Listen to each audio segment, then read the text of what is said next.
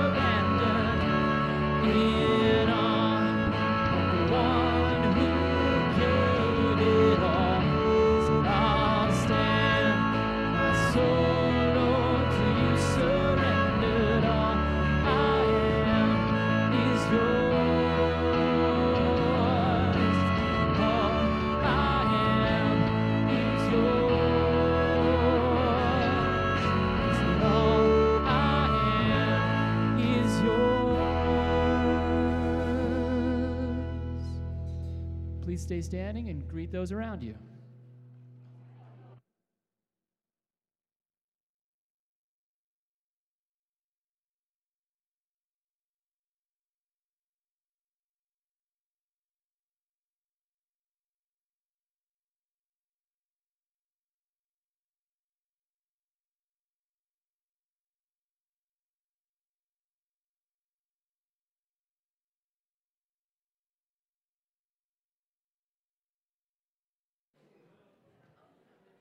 Well, good morning. Good morning. Welcome to La Jolla Community Church. I am Nicole Pearson. I'm a member here and a former Board of Trustee member. And if you're new with us today, I want to extend a special welcome and our desire is that you would feel like this is home, like this is your family. And, and we want to walk alongside of you and help you grow in your faith. And one way we do that is through prayer. So, just to draw your attention to the Connect card, this is a place where you can let us know you're here, let us know you're new, and give us your email address so we can get you updated on the life of the church. But then also, if there's something on your heart, please go ahead, write that on the prayer request card, and put that in the offering basket. And you will have people praying for you this week. So, I want to just draw your attention to some announcements coming up for the week. We have our monthly women's group that's going to be restarting September. This is a once a month group for working women. So, if you feel like you could use some encouragement, you could use some conversation and fellowship and prayer with like minded women, then this is the group for you. So September 3rd starts at 6:30 and we go till about 7:30 or 8. There's a meal provided, which is fantastic, so you can come right from work if you need to.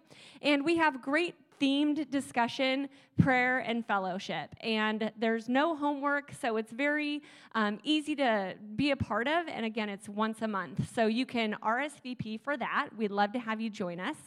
And then also, if you are looking for a place to roll up your sleeves and put your faith into action, I invite you to participate next Saturday, August 24th, at the Faith Build. So, this is an amazing and fun collaboration that we have with our friends at Habitat for Humanity and Thrivent, where we're going to be taking a group of about 15 people out to El Cajon to actually build a home for a homeowner. So, this is a great opportunity to really take God's command to love our neighbor and go out there and do it. And I can tell you, it is so fun to be out there swinging a hammer and working shoulder to shoulder with people in your church. You don't have to have experience, don't need to be a carpenter, but you do need to be 16. So if this is something that is interesting to you, grab me or John Wilson. We would be happy to tell you more about it. It's a full day from about 8:30 to 3:30, but I promise you it will be well worth your time. So hope you can make it. We'll bring up Lynn.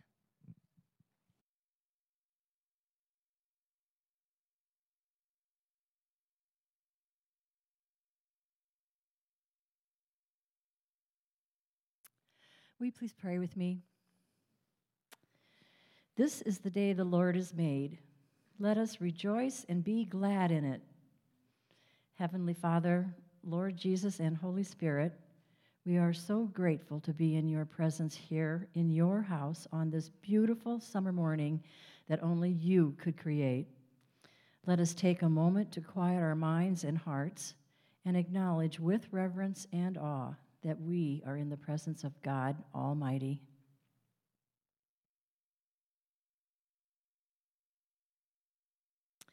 You are the one and only true God, our Father, creator of heaven and earth, sovereign over all.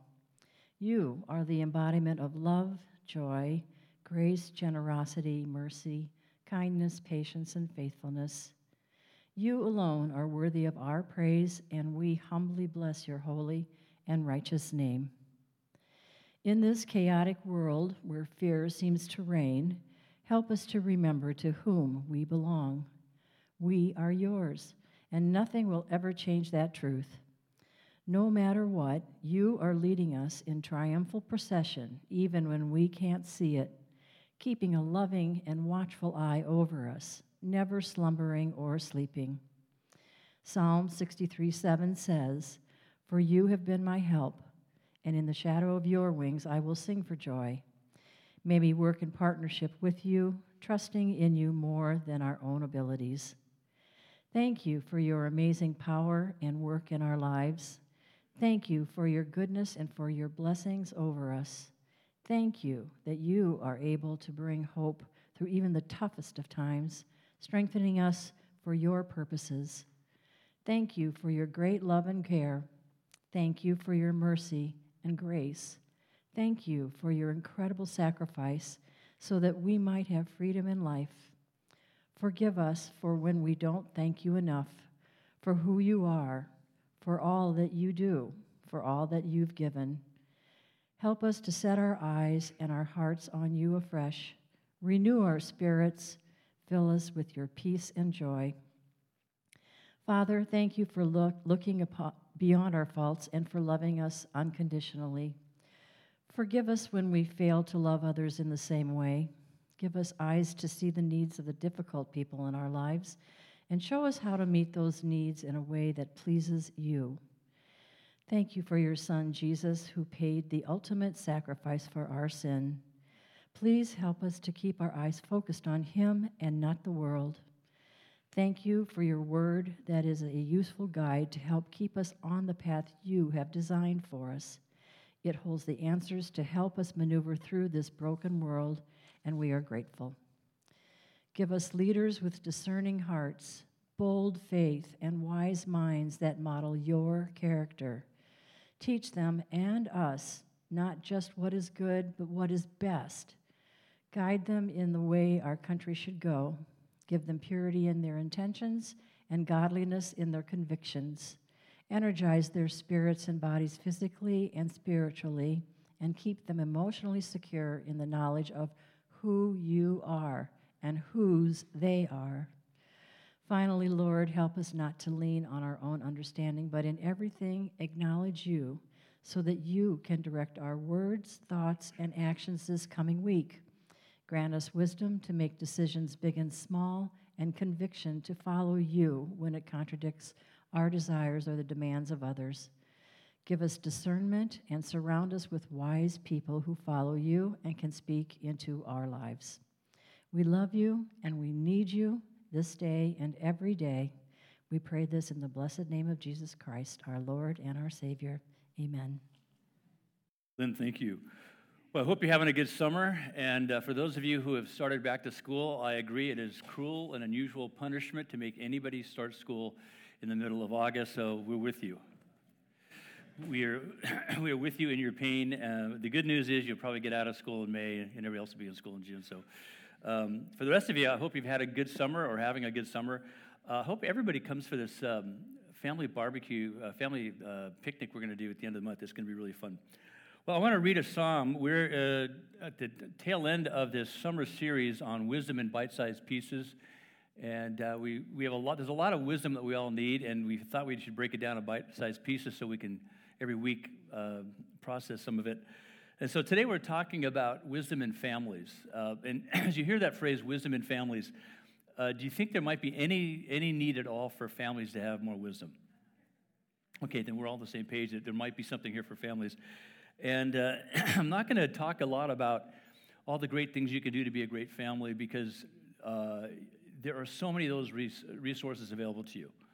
Thousand and one uh, venues where you can get all kinds of uh, great ideas about improving your family life. I want to talk to you about the most basic stuff without which all those other great ideas aren't going to really take you the distance. So I'm going to go back to the really the core stuff of what does it, what does it require for a family to have a, a, a foundation uh, built on God's wisdom, and that's where we're going to go today.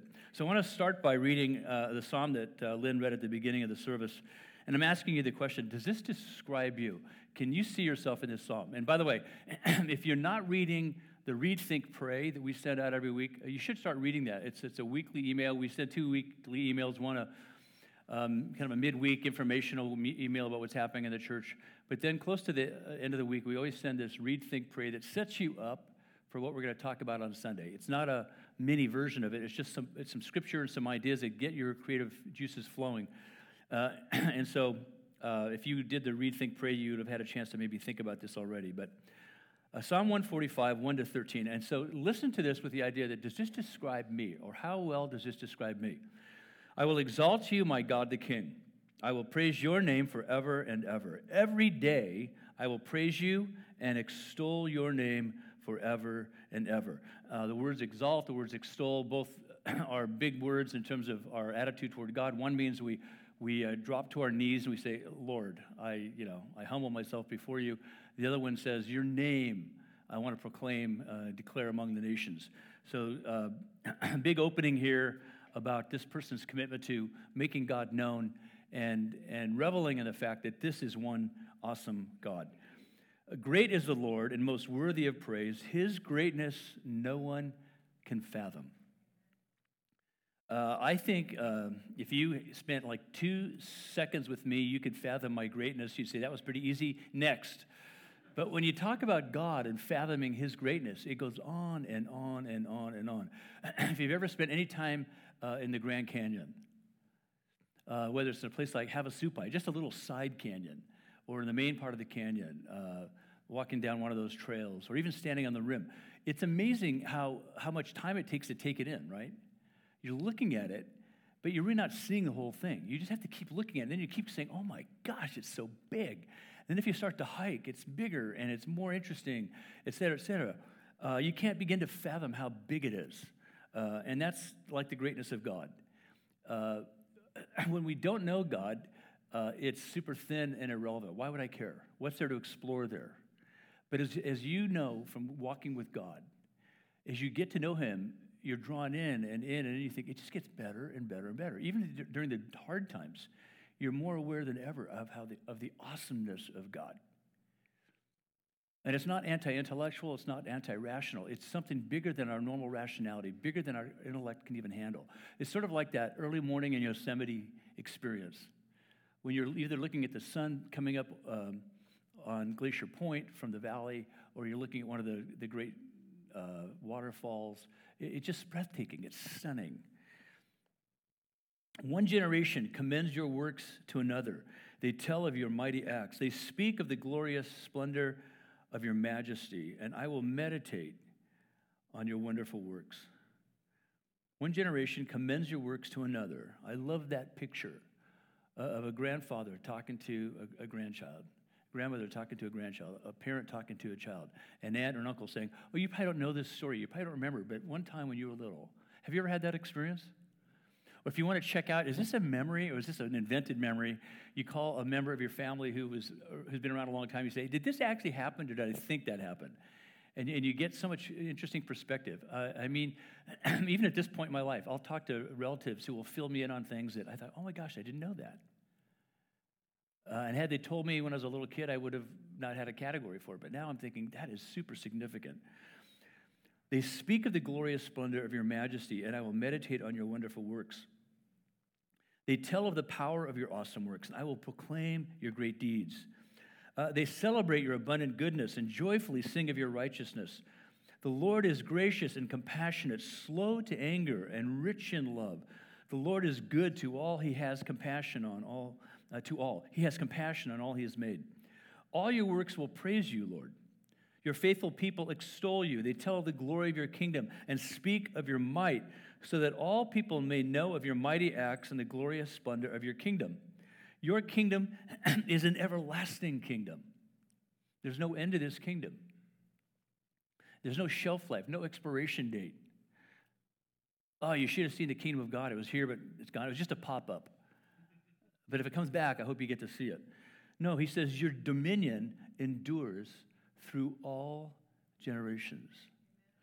Uh, I find that to be a fascinating phrase. Your dominion endures through all generations. there are things that, are, that, that you perhaps have experienced growing up that don't exist anymore.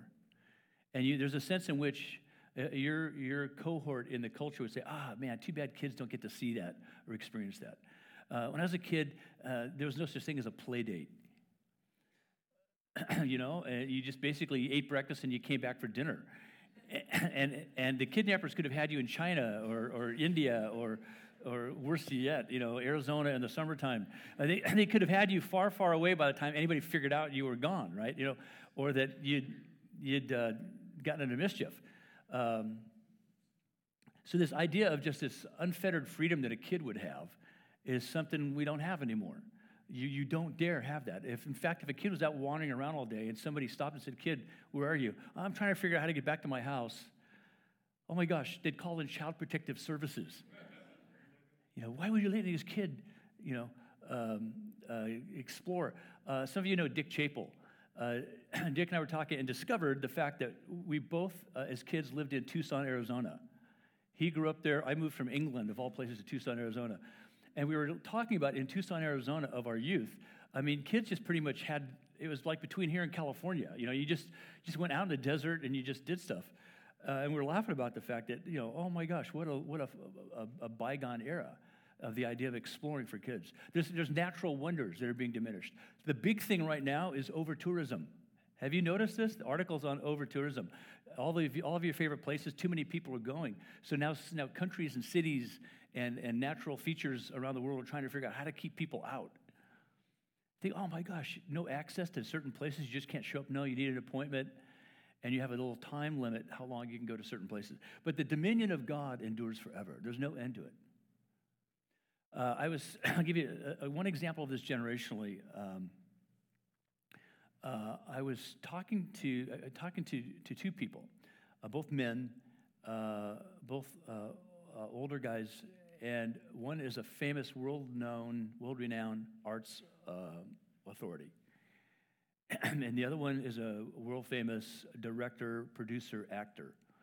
And they, so they know, they know a zillion people, a zillion people know them.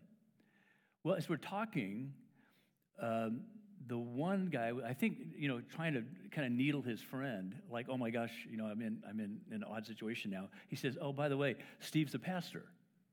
And, the, and, and, and this guy was the kind of guy he thought would go, oh, dude, really, don't hurt me. Uh, because he was like a Hollywood bad boy. And the guy goes, oh, really? My grandfather was a Methodist circuit rider, which means he would get on a horse and ride from town to town and do sermons, talk to people about Jesus. And, and we're in the context of this really fancy, famous um, museum, art museum. And, and everybody, all the minions dressed in black running around working on, on stuff stop.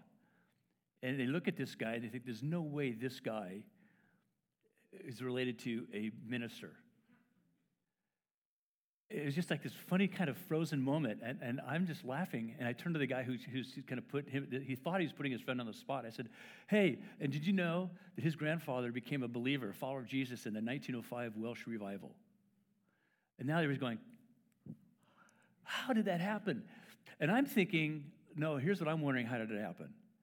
The 1905 Welsh revival uh, had such a massive impact worldwide. And, and this man, uh, whose grandfather became a follower of Jesus, became a pastor. and, and, and, and was a, just a go for it guy in Wales. He raised his family, and one of his sons became a famous theologian and, and worship expert, written volumes. He, he served at a very, very prestigious American university and was a big deal guy. and uh, um, had a very checkered personal life and then now the son is a really great guy and very famous in his own field. But somehow along the line, the dominion of God diminished and, and really had no bearing. And on this guy, whose grandfather was a circuit rider, his whole life about telling people about Jesus. And by the time he gets to the grandson, the grandson's whole life basically is a mock of that. He's an endlessly entertaining, funny, and, and creative person. But his life is about turning that on its head. And so the irony, though, is we're having a conversation um, about Jesus in this setting. And it was just saying, well, what was that like for you, knowing your grandfather? So I didn't have to say anything. And they just talked about what awesome men they were. I said, wow, that's awesome. Great. That's a great family legacy. That's fantastic. I'm glad you had that influence. But when I look at this, I think the dominion of God endures forever. But what happens through all generations impacts how people experience the dominion of God. You couldn't have two more celebrated, successful people who know everybody.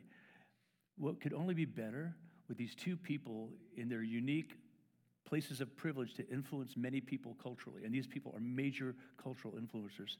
If they, if they not led with their faith, but if they just were known for the person they are because of their faith, think about the power of that. Because they do such creative things, such compelling things.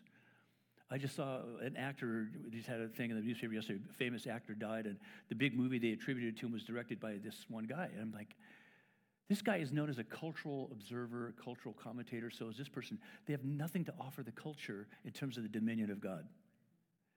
So, this is the tragic thing I'm talking about today that the wisdom in families is somehow experiencing Christ together in a way that doesn't make us more religious, but it makes us more alive and more articulate to talk about the fact that I am so free to swing for the fences in life and to go for it. Why? Because there's a God who loves me unconditionally, whose grace is sufficient for everything I face, and who frees me up to be the person I was created to be. I'm unfettered and free. These guys are unfettered and free in a way that has, has sort of obscured the dominion of God. Wouldn't it be great, though, if, if, if generation to generation people were lifted up to say, hey, your burden isn't living up to our expectations. Your joy is getting to thrive and flourish in the living God with your family cheering you on wherever that might take you. Do you, resonate with that at all? If you get nothing else out of what I say for the next six hours, that's the thing I want you to know. Um, see, if see the Lord is trustworthy in all He promises and faithful in all He does, will we be? Will we be trustworthy and faithful? Is the question. The burden isn't on us to get it perfectly right as families. The simple responsibility we have is to respond to God in the context of our families. I'll, I'll, I'll say one more thing about that before we move on. as, a, as, a, as a newly minted husband, I, I was in this moment of frustration about something, and, I don't think it was even Janet's fault. It was just, I was just frustrated about something, and uh, I was, I was just like, and I was, I was trying to make it about her. And, you know, um, I was trying every angle. This must be about Janet bugging me somehow. And, and that lasted about two seconds I realized, no, this is about me having no clue how to be a husband. So I said, Lord, help me to be a husband. I mean, I can read books, I can talk to other, other guys, but help me by your spirit to be a husband. And then the same prayer came out of me when we had kids. But I have no idea how to do this. I mean, I get it conceptually, but the, the emotional and, and the resilience, right? So the Lord is trustworthy in all he promises and faithful in all he does. The Lord wants you and me and all of us together to be trustworthy and faithful in living into what He will provide for us in families. Not to be perfect husbands, wives, parents, anything, but to be people alive to Him in the middle of what we do. And that becomes a story that generationally will sustain future generations. That is the story that sustains generations. Because if the first generation makes money, the third generation will have squandered it. And you can take that analogy in so many ways. If the first generation was this, you know, this very poor person, and the third generation is now the genius of the world, that's interesting. But what's behind that story? I want to hear these kinds of stories. Uh, yeah, I was rummaging around in some family stuff, and I found this letter. It was written by my grandmother, and it's her praying for her future grandkids. Would that give you goosebumps reading a letter like that if you found it? oh my gosh, my grandmother was praying for me. Or my great grandmother was, or my great grandfather wrote in his Bible, I pray that future generations, Lord, I'd be faithful to pass on what you've given me to future generations. You know, I mean, it's that kind of a conversation. So, this is the wisdom of families. How do we connect uh, the heart of a family to the heart of God? Uh, if this describes what you believe and do, you are wise. Then, how does this next passage resonate with you?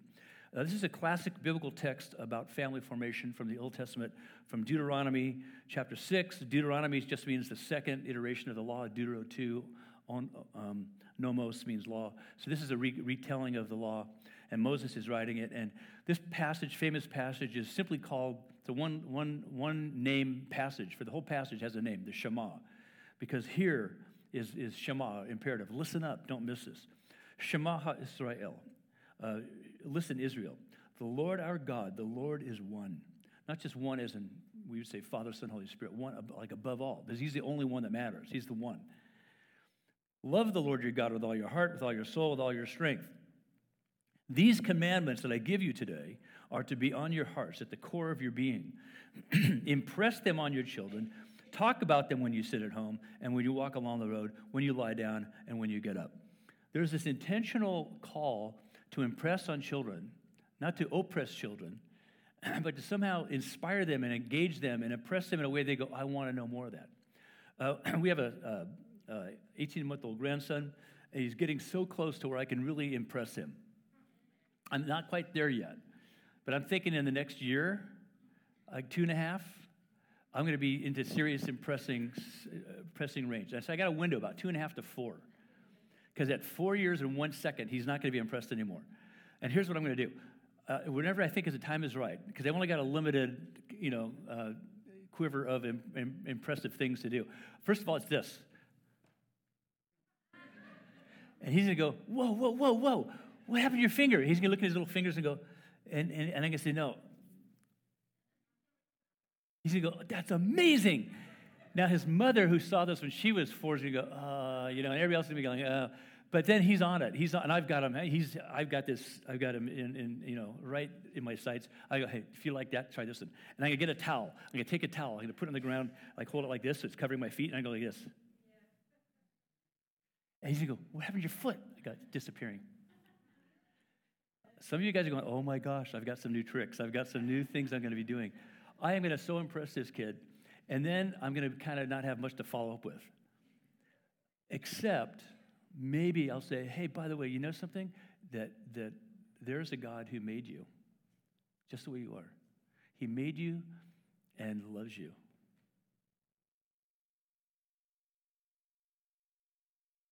And, and here's how I know because you are a kid so full of love the only way I can explain it is that somebody must be really loving you. And so I'm going to be both impressing him on the fact that he has a mom and dad who loves him, and there's a God who loves him. And, and he's going to take that in, right? And it's not attached to, and therefore you should do this, or you should, you know, it's not attached to anything. Is, so this idea of impress this on your children is that draw your children into the normative conversation that, that explains your life together. It's not, now sit down here uh, uh, we're going to do a family devotional. You're going, oh, they're going to do a devotional to me versus drawing me into a conversation.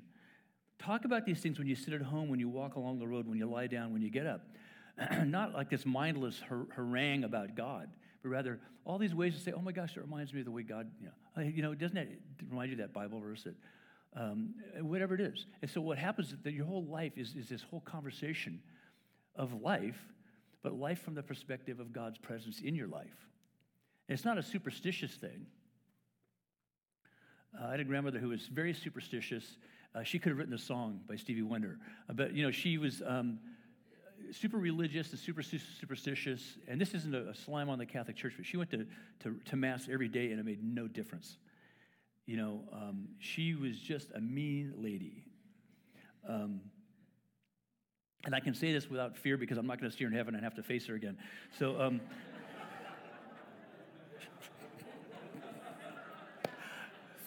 um, but my, my point in saying that, I forgot what my point was in saying it, but um, the idea was what, what you got from her had nothing to do with anything you were interested in.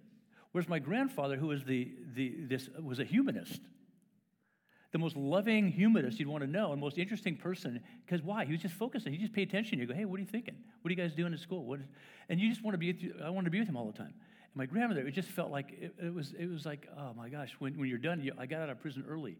I'll never do anything wrong because I don't want to do this for longer than, you know. The, and so it's not a slam on, on a person as much as it is, is it to say that when a person is living a life that's authentic and caught up in the things of God, they might not even look religious. But as I started to really get to know my grandfather and started saying, okay, so really, what do you believe? Where, where's God in that for you? Eventually, he, he, he copped to the fact that I do believe in God. I just don't believe in God the way your grandmother does. She's a wonderful woman. We've been married 2,000 years, and it's, you know, it's like, um, but, you know, I've just seen how people game that and abuse that. So I don't lead with that, but I know that I, the only one I can thank for my life is God. He so impressed me, right? So this is what we're talking about. If this describes you and what you believe and do, you will make your family wise. If, if, if, if what Moses is saying in the Shema, why? Because he's talking to the entire nation, but he knows that the nation is comprised of tribes, and those tribes are comprised of families. This is a family message to the entire nation of Israel. He's saying if we can order our nation along these lines and have this kind of conversation, it's going to have a profound impact on families. And so uh, I hope that does describe you because you will make your family wise if you do that. Finally, here's a passage. I don't mean finally like I'm getting done with the sermon. Don't get carried away. Just but these three passages I wanted to use to frame this morning. How does this passage resonate with you? This is a, a Paul writing to some people in a place called Ephesus. It's a World Heritage Site now, archaeological site in Turkey, but it was the most powerful city in the Roman Empire, even more than Rome. And so there's a burgeoning follower, uh, a community of Christ followers in Ephesus and he's, he's, he's coaching them, instructing them on how to live out their faith in practical ways. And so he says, uh, he's talking about this relationship with Christ we have, and, and so he gets into this family section.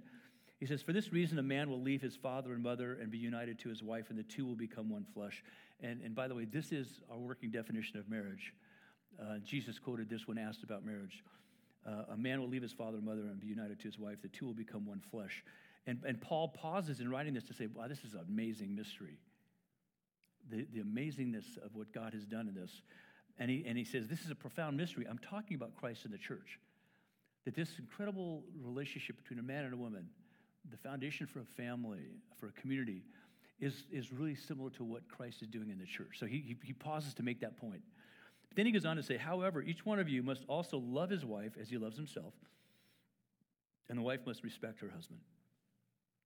He's already said a few verses previously submit yourselves to one another out of your common reverence for Christ. And this passage, just as it relates to marriage, has been so taken out of context as a way of, uh, of, of um, demeaning women. And that's not the proper context of this passage. It's submit to one another out of your common reverence for Christ. Submit to one another out of your common reverence for Christ. And so he goes on to then say, Children, obey your parents in the Lord, for this is right. He quotes Exodus honor your father and mother. Exodus and Deuteronomy both re- recap the, the um, Ten Commandments, and this is one of the commandments honor your father and mother. He says, which is the first commandment of the, in the list with a promise? Because uh, it says, so that it may go well with you and that you may enjoy long life on the earth. So, this is what Paul is quoting to these people in Ephesus. Hey, honor your mom and dad because if they're doing what they're supposed to do, it's going to set you up for a great life. Finally, he gets to this one, which I'm struggling with. I don't quite get this one. Fathers, do not exasperate your children. And you can see from the smile on my face uh, where this is going. Um, instead, bring them up in the training and instruction of the Lord. And if this describes what you believe and do, you are making your family wise if you're doing this. But I got to stop for just a second and comment. Why does Paul assume fathers might possibly, possibly exasperate their children? I, I, am just, it, it, reminds me of the book that our youngest daughter Megan gave me for Christmas a couple years ago. My dad thinks he's funny. I'm still mulling that one over. I'm not really sure what to make of the title of the book. What do you mean my dad thinks he's funny? All fathers are wickedly, hysterically funny. If you're an incredibly funny, witty father, would you just raise your hand so we could just see that? Okay, thank you. I, I think we have a, a quorum.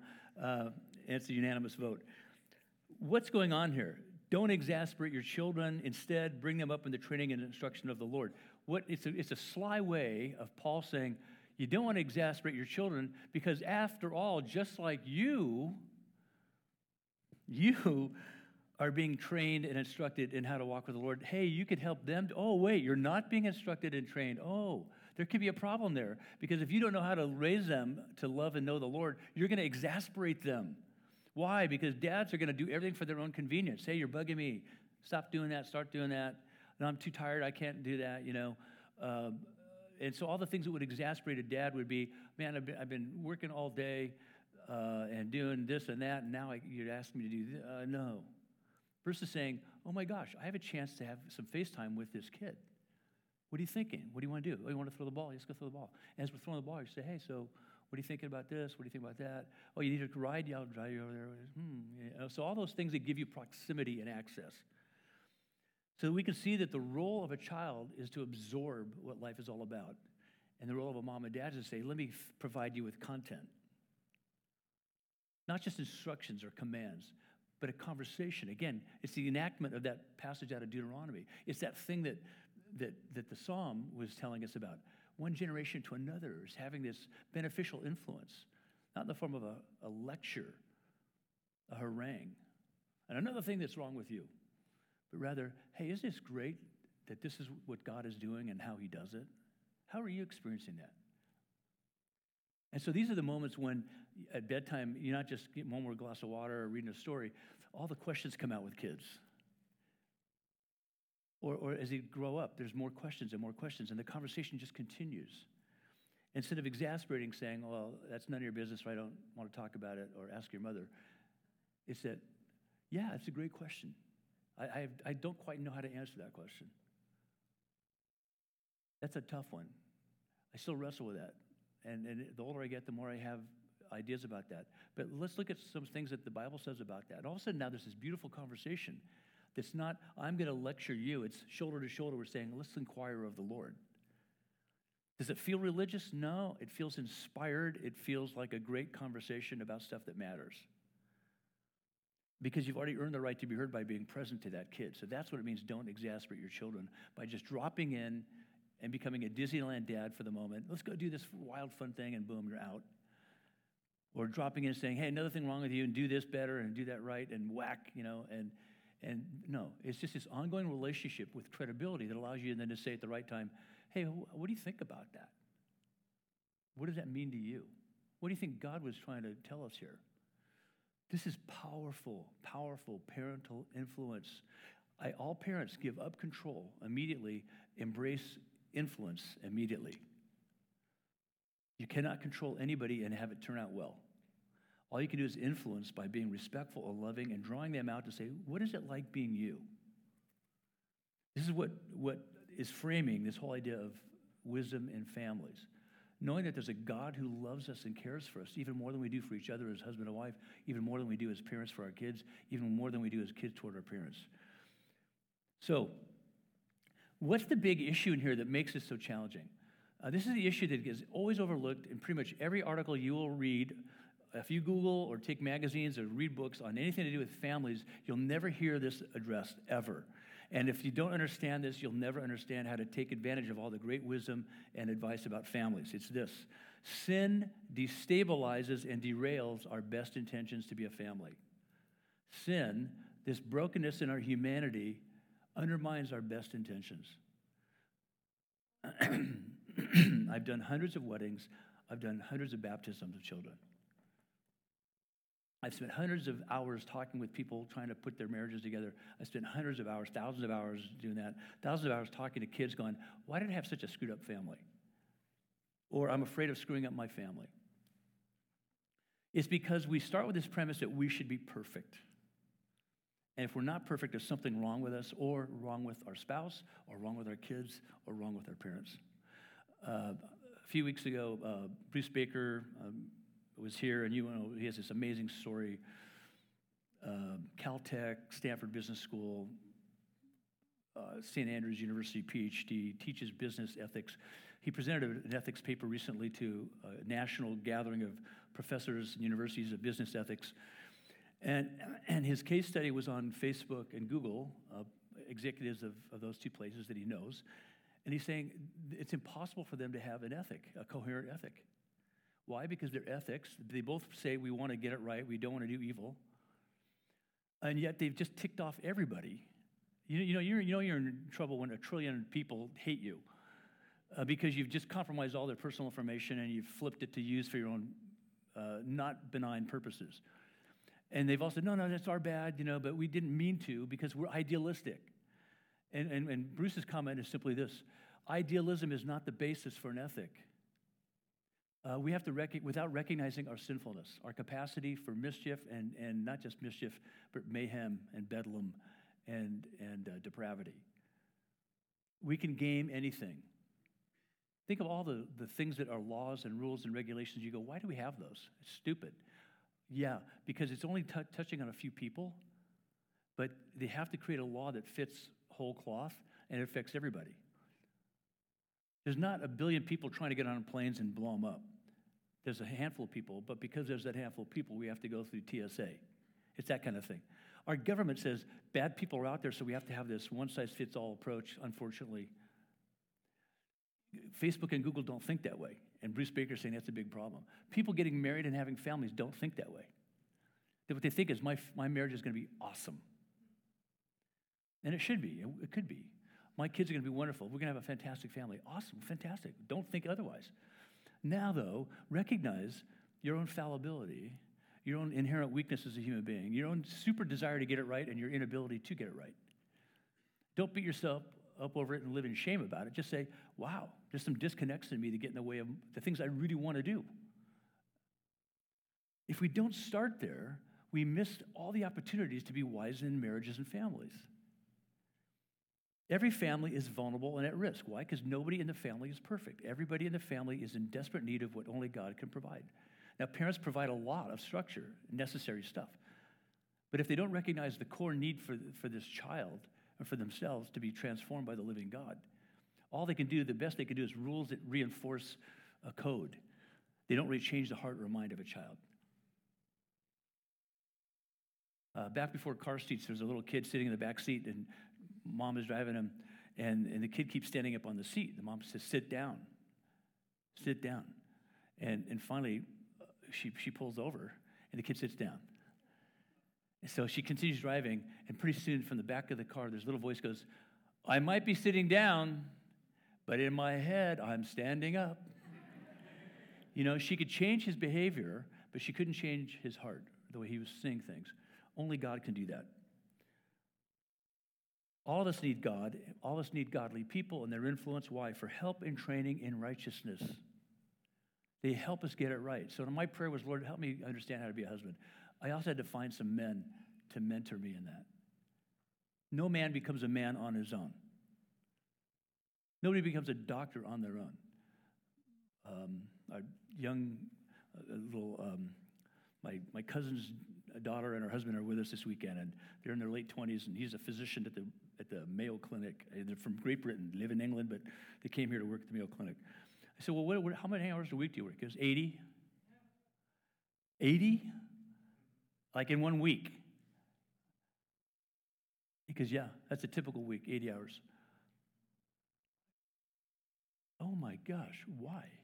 I said, Well, I already know the reason. Because they're trying to train you in being the best physician you could possibly be. He goes, Yeah. So you are at the Mayo Clinic as one of the best hospitals in the world. You had to jump through all these hoops to get there. And you're trying to make the most of it by doing everything they want you to do. And you know they're on one hand taking advantage of you, but on the other hand, it's what you need to be on your game. Goes, Exactly. It's training in righteousness. He didn't say, I aspire to be a doctor. I think I'll just be one. He had to go to medical school and then he had to submit to this long process four years as an ear, nose, and throat specialist uh, just so he can say, I think I'm ready. Why wouldn't we need that to be husbands and fathers? Why wouldn't we need it to be you know, wives and moms? Why do we think that it's, it's on us to get it right? And therefore we bury ourselves in guilt and dread and shame. Or we just project it back on everybody. You're a horrible husband, you're a horrible wife, you're a horrible kid. So Paul writes to the Romans and says, For all have sinned and fall short of the glory of God. That's just the human condition. But here's the good news from Christ all are justified freely by his grace through the redemption that came by Christ Jesus. There's a solution, there's an antidote to our problem, and it applies to families. God presented Christ as a sacrifice of atonement through the shedding of his blood to be received by faith. Do you see where this is going? Instead of talking about, hey, five more great things you can do for your family this weekend, let's talk about your desperate need as a family so that you're ready to receive those things as helpful because you're building them on a firm foundation aligned with the living God who wants you to thrive and succeed as a husband, a wife, father, mother, grandparent. So, this is about our new identity in Christ. No one is born with it, nobody is born with it. Nobody is born with the capacity to do this. Some of us are better naturally at doing it. Some people I know who would say, I'm an atheist, I'm agnostic, are phenomenal people. But in their heart of hearts, they know they're still a day late and a dollar short. And they look back just like the rest of us and go, I wish I could have done it better. This is a radical reversal of the human disorder and disharmony caused by sin at work in our nature. And therefore, it's at work in our families, it's at work in our relationships, in our culture. Don't blame the government. As Solzhenitsyn said, one of the greatest Russian novelists of all time, Alexander Solzhenitsyn, who spent eight years in the gulag, said, The pathway between good, the line between good and evil runs through the human heart, not through governments, not through other structures alone. They, they're reflected there. It runs through the human heart. So, this is about a new identity in Christ, not just trying to be a perfect dad or perfect mom. Uh, here's, a, here's a quick story. John observes this, uh, writing, one of the, uh, writing uh, as, a, as a disciple of Jesus. He tells us about a Pharisee named Nicodemus. We won't talk about Pharisees, but he was a high ranking religious guy, a very esteemed man in Jerusalem, very powerful presence. It says he was a member of the Jewish ruling council. He was a very big deal uh, in Jerusalem in his day. He was a godly man, a righteous man, a highly respected man. So he was the real deal. and, but, and he was such a real deal, he was saying, There's something about Jesus I've got to understand. But because it was really socially uh, possibly compromising to be seen with Jesus, he goes to see him at night. And he says to him, Rabbi, very respectfully, Rabbi, we know that you are a teacher who has come from God, for no one could perform the signs you are doing if God were not with him. So far, so good. So he's saying, uh, very complimentary, there's something uh, different about you, and I think it has to do with God. I'm intrigued. Jesus answers him this way Very truly, I tell you, no one can see the kingdom of God unless they are born again. What is he talking about? Very truly, I tell you, no one can see the kingdom of God unless they are born again. He's speaking to the assumptions in Nicodemus' life what Nicodemus assumes life is about. Well, for him, it's assuming I keep the Ten Commandments, I keep the Torah, I keep the law. Uh, I'm, I'm gracious to the oppressed, I'm kind to the people who are poor, I'm respectful to my wife, my kids, uh, and that's what I do. I live up to the expectations of my community, my culture, and to the best of my ability, my God. He doesn't recognize that Jesus is the disruptive influence that God has been promising, starting with Abram. I am going to bless you, Abram, to bless all nations. And as, as Israel embraced that, they didn't understand just how disruptive that would be. Uh, there's a great Latin phrase uh, that describes it extra nos, outside of us. It comes from outside of us. It happens within us. The transforming work of God in Christ happens within us, but it comes from outside of us. So Jesus came to show us how to see God at work. And what are the implications of this? So Nicodemus is, trying to process this. He says, How can someone be born when they're old? If it didn't work right the first time, how am I going to get it right uh, now? It's impossible. Surely they cannot enter a second time into their mother's womb to be born. Is he being annoyed here, being funny? We don't know. We can't hear the tone. Is he being smart alecky or going, look, come on, seriously? Uh, is he intrigued? Is he curious? Uh, is he being cautious? How about you? When you hear this, you've got to be born again. Do you dismiss it as, oh my gosh, one of those trite phrases? I've had more conversations with people who say, this whole Jesus thing is making so much sense to me. Uh, but I'm afraid that I might become uh, like a born again. I'll say, well, what do you mean? Well, you know how those born agains are. Well, no, tell me about the born agains you know, they're just kind of annoying and they're a voting block and, you know, they're just, you know, they voted for Trump or whatever. I mean, you know, go. I think you're maybe misunderstanding with this term born again. No, I remember Jimmy Carter said it and, you know, uh, go, what? Uh, I don't get this. They've, they've somehow categorized it as being some wacky thing. And I'm saying there is only one kind of follower of Jesus. It's called a born again follower of Jesus. Uh, there's only one kind of born kid. It's, they're born. Cesarean, natural birth, there's a birth process. You know, I, I want to come into the world. I just don't want to do that whole birth thing. It doesn't work. Uh, this is disruptive information for Nicodemus. Um, Jesus then says, Very truly, I tell you, and maybe he's stifling a laugh at this point. I don't think so. I'm he's saying, Hey, no, no, no. Bear with me, Nicodemus. Think about this. No one can enter the kingdom of God unless they're born of water and of the Spirit.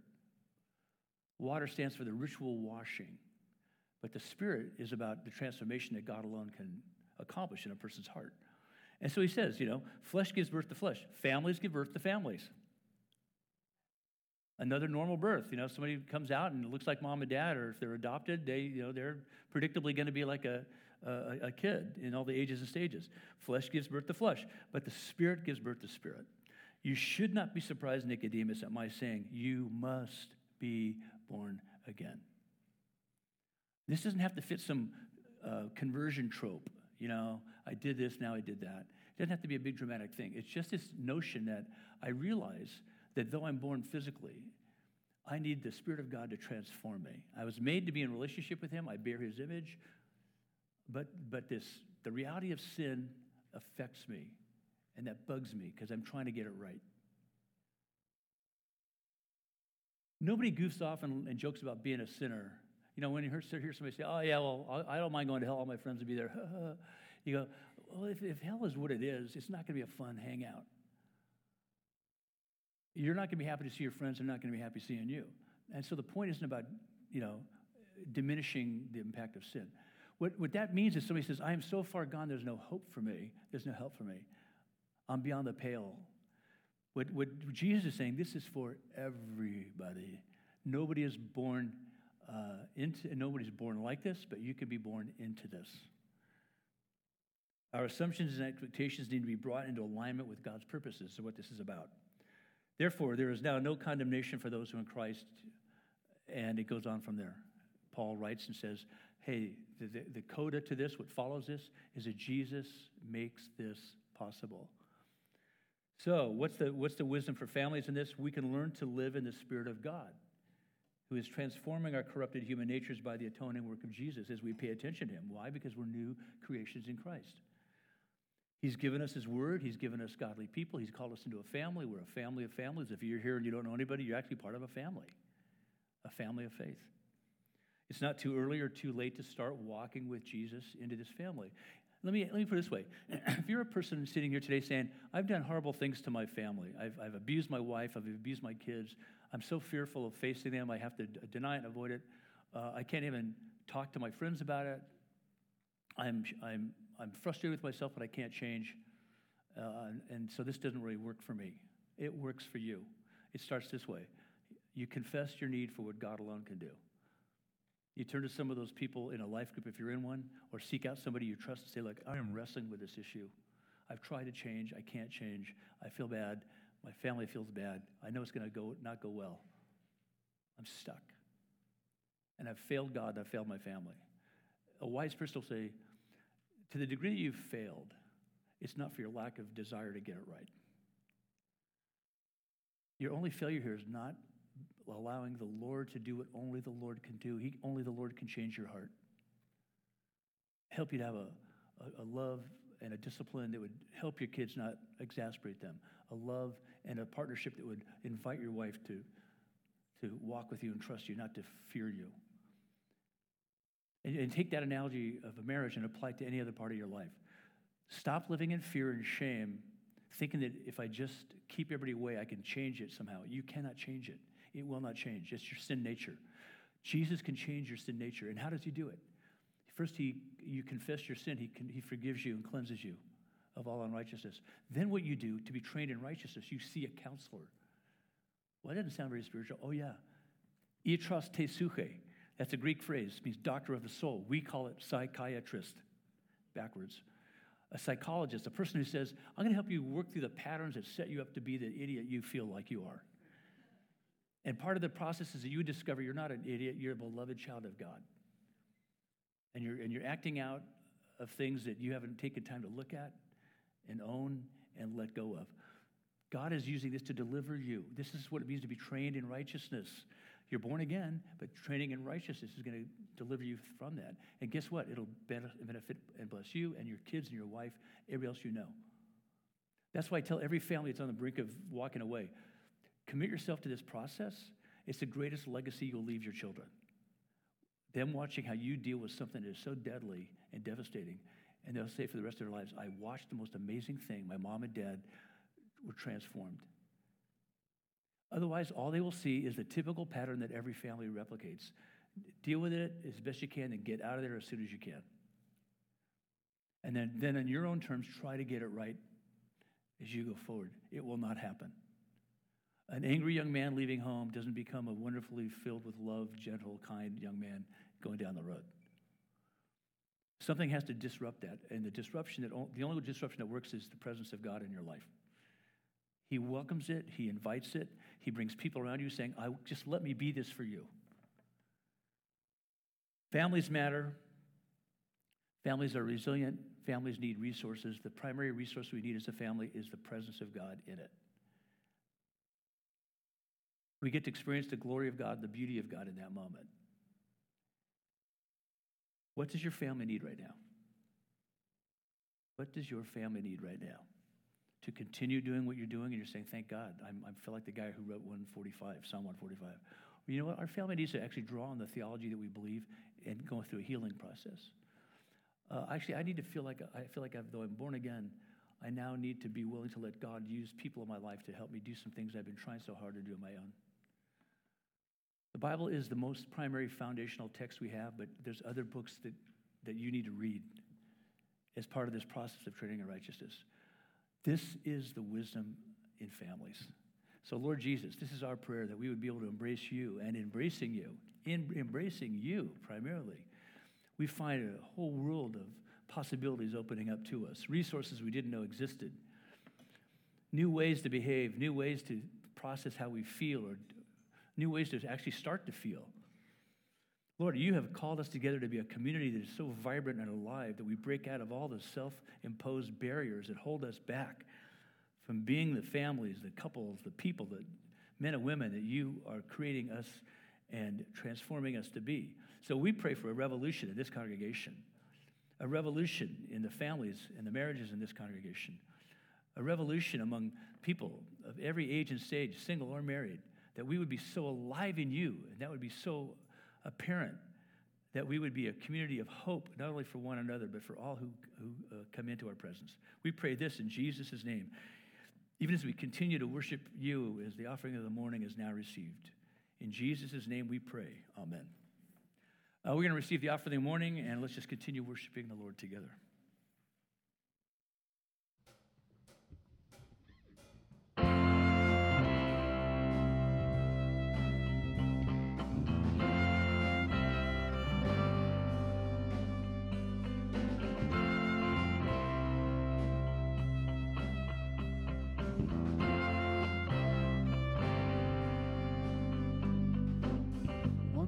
The Father, one with the Spirit, one with the Son of God, one with our sister, one with our brother, one family by the blood. Make us one. Make us one.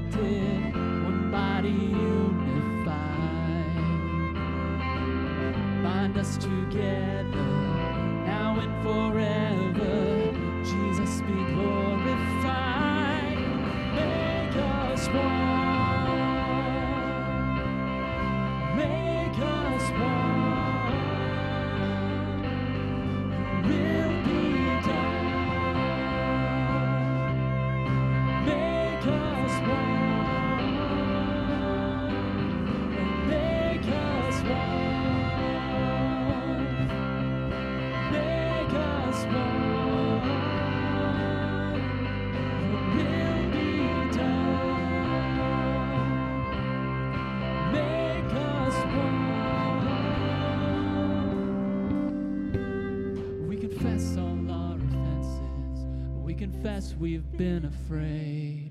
We repent of all our pride, let all the hurt be washed away. For all the wars and violence against our enemies, come heal our land with your great river. Restore the family. We confess all our offenses. We confess we've been afraid. We repent of all our pride, let all the hurt washed away for all the wars and violence against our enemies. Come heal our land with your great river, restore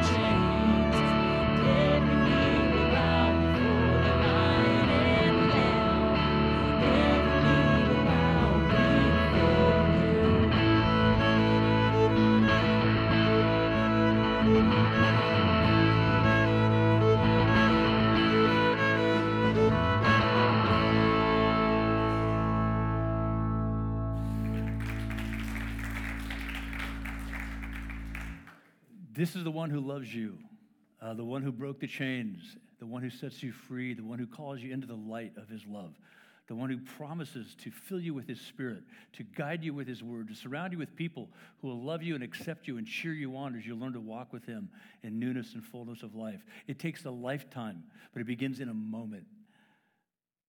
The birth is just the beginning. It's the fullest development of a person in Christ that we're all about. We love to celebrate the birth, but we love to see people leaning into that long, hard, but absolutely deeply satisfying process of growing up in Christ. Wherever you are in that journey, let us gather with you, figuratively or literally, to cheer you on, to pray with you. If before you leave here today, go around the corner and you, you can have somebody pray with you about whatever concerns you have about your own uh, life and situation or others. In any case, don't remain alone, though it's easy and tempting to do that. Come into the community. Let us be a family for you. So now may the Lord bless you and keep you. May the Lord, who loves you more than you can ask or even imagine, give you everything you need to walk in newness and fullness of life with Him, both now and forevermore. In the name of the Father, and of the Son, and of the Holy Spirit. Amen.